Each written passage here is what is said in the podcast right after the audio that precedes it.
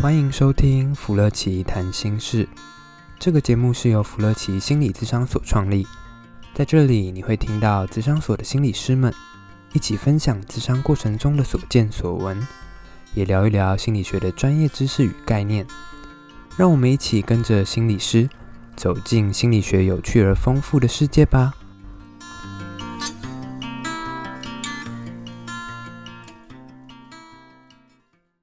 今天是我们第一次要尝试用这种方式做一个新的节目。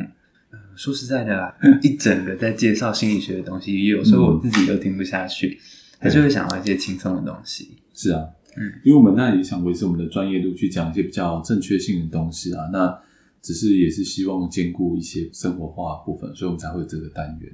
虽然是生活化，但今天要聊的东西其实也有一点沉重。对，没有错，因为这跟我们最近的事件会有一些关系。大家应该其实全台湾的人都一直在关注最近的台铁的事故事件。对对，其实呃听到这件事心里是蛮难过的，有蛮大的冲击。对，我们今天可能除了聊这件事，也会想要多聊一些是媒体，因为如果家里面就是有长辈都在开着电视的话，应该会有很深的感受，就是电视是不停的播放这些事故的消息。就不知道大家的。接受到这讯息那时候感觉怎么样？像我记得我第一次看到这讯息的时候是在 FB，嗯，其实文字上的东西都让我们觉得好像还好，而且一开始的时候其实只知道好像啊、呃、出事故了，对。可后来那个讯息慢慢进来，其实就是开始在啊 FB 或是比如说啊 YouTube 开出来了。我觉得我自己接受讯息是这样，我一开始有一种对排山倒海，就是上一排山倒海，对，因为我那时候是比较晚看。然后就看到一大堆，哦、然后其实是一开始是很震惊，会觉得说真的假的？因为太突然，太太惊讶，是吧？嗯，我觉得心里面会有点希望那不是真的。对，因为毕竟这次死伤人数还蛮蛮多的了，对啊，蛮多的。对啊。然后，其实我自己不看电视没好久了，嗯，我到现在还会看，其实、啊、对，其实我现在大部分的资讯都是网络或是就是 YouTube。嗯可是我看到一般的第四台吗？或是说对电视台？对，就是主流的几家、欸。真的，其实那时候感觉非常的可怕，因为那可怕是我们看到那个讯息的时候，我们知道数字开始就有点沉重，接下来是一连串的那个那讯息就一直出来，然后越加越加深，越加深，到最后到了好像是某一天晚上的时候，让我最心痛的事情是，他开始播放呃最小的罹难者的那个那个。几岁的孩子吗？对，其实那个感觉非常的深刻，而且很难过，是因为我自己本身现在小朋友在这个年纪，所以我我我相信很多爸爸妈妈听到那段时候是非常非常的怎么讲，很被触动吧，嗯、很心痛也很惋惜。对啊，所以那个那个讯息对我来讲是一直累加上去的，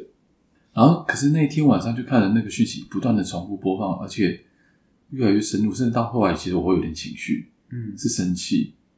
我不知道你有没有看到那一幕，他就是去有个媒体就开始去模仿，那个采访一个一个那个罹难者的家属，嗯，其实他才刚赶到那个现场，对，他就开始一直采访他。呃，我先不讲我媒体为什么这么做，但是我会觉得生气的事情是，哇，天哪，可以不可以给这些人一点哀痛，或是去去处理事情的空间跟时间？对，一直都会觉得新闻媒体在事情发生的。还这么近的时间里，要不停的去访问这些受难者或受害者，嗯、是蛮残忍的事情。嗯，不过这个得可以等下就聊一下。其实我有些媒体朋友知道他们的立场，或者是期间中午也才看到一个，就媒体的朋友吧，然后在网络上面发了一篇文章，说他自己也很难难受，可是为什么要做这件事情？嗯、他也写了一篇文章来跟大家做分享。但我觉得这种灾难现场，在那个时间点去。去去做采访，媒体是可能就是得这样做吧。可在我们的立场，我们看了会觉得哇，天哪，可不可以给他们点空间？就是我觉得，呃，也许以我们其实甚至不需要以我们的背景，其实一般的大众 都会对啊感同身受的觉得，在那个当下有太多需要面对跟嗯呃去经历的事情了。另一个面向，其实也会让我最后也不想看下去的原因，还有。媒体对于这些受害者的报道越挖越深，开始在翻出很多他们的个人 FB 的档案啊。我知道，这我知道。其实我那时候我看了也很不开心。呃，他们正在面临一个很大的创伤，但是呃，把他们的事情跟他们个人的档案在媒体上不断的公开，包括可能他们结婚。曾经结婚的讯息，曾经大学做了什么？啊、哦，还有那个也是很，对，这些讯息会让人觉得都太过了，太过头了。那家属一定很难受，我们看了也很难过。啊啊啊啊啊！对，我我这样讲的故事，那个媒体他就不无限制的一直就是得播放嘛，然后他们他们得播放这件事情。嗯，所以感觉好像那个媒体到越晚，其实说呢，我觉得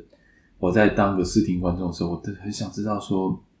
这个事情到目前有没有什么进展？可是后来出来的进展都是这种故事，或是的时候，其实心情是很沉重啊。那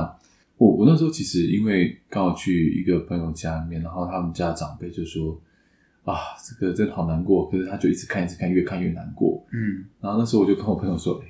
这个可能要跟阿姨讲一下，不要再看电视了。就是我们大概知道就好了啊。然后啊，如果没有新的进展，我们就赶快把电视关掉，因为。”其实这种他越看，他会越造成一些负情绪上的负担啊。其实很多的灾难事件，不要说灾难事件，包括比如说有些社会案件发生的时候，那种重复播放、一直播放的事情，其实会让很多视听的民众、一般民众都会压力越来越大，这样子。嗯，对啊，我我自己的角度会很希望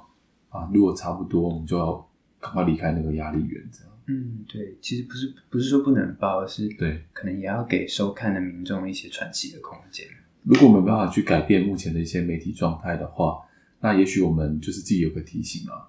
尤其是长辈老人家，嗯，那让他赶快离开电视，真的，嗯、真的对，不然那个情绪一直是累加上去的。长辈比较没有办法像年轻人一样，就是可能比较知道说他他要离开这个电视，或他他需要去做点别的事情。有些长辈就是真的是坐在电视前面。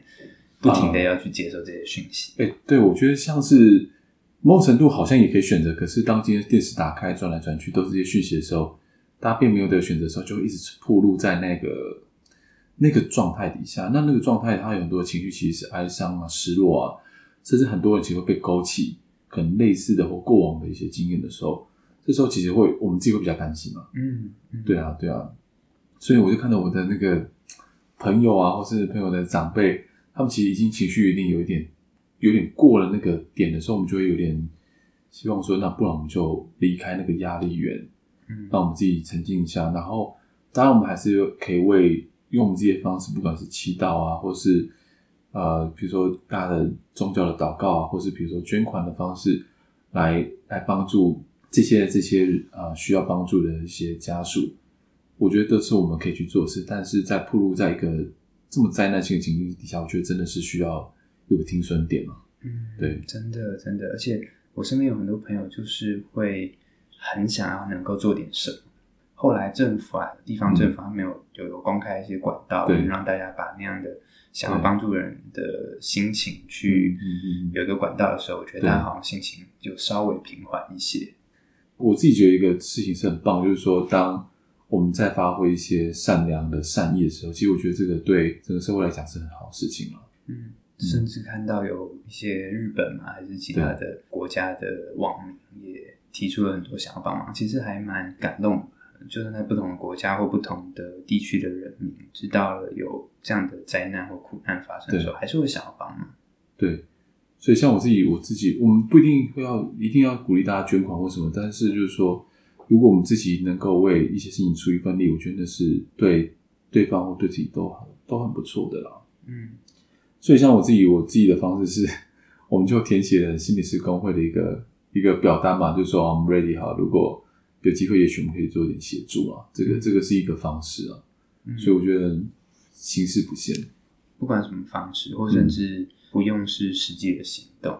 更珍惜自己现在的生活，然后嗯，有更多的呃。关注在这些公共安全的事情，这些也都是很好的方式。对，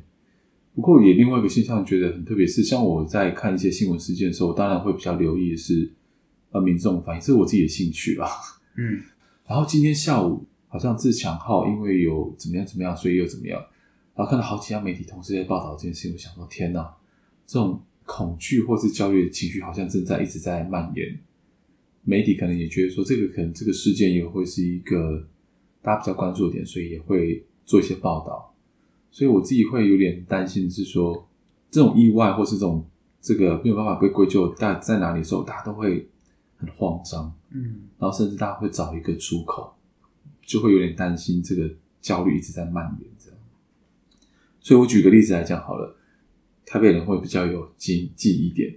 那时候北捷郑捷杀人事件发生过后，嗯，因为没有人能够去解释他为什么啊、呃、会有随机杀人这件事情出现，所以呢，这时候那时候也是一样，媒体要很快跳出来去做各式各样不同的报道，然后最后 就是他们说郑杰杀的事件主要是因为他常打英雄联盟，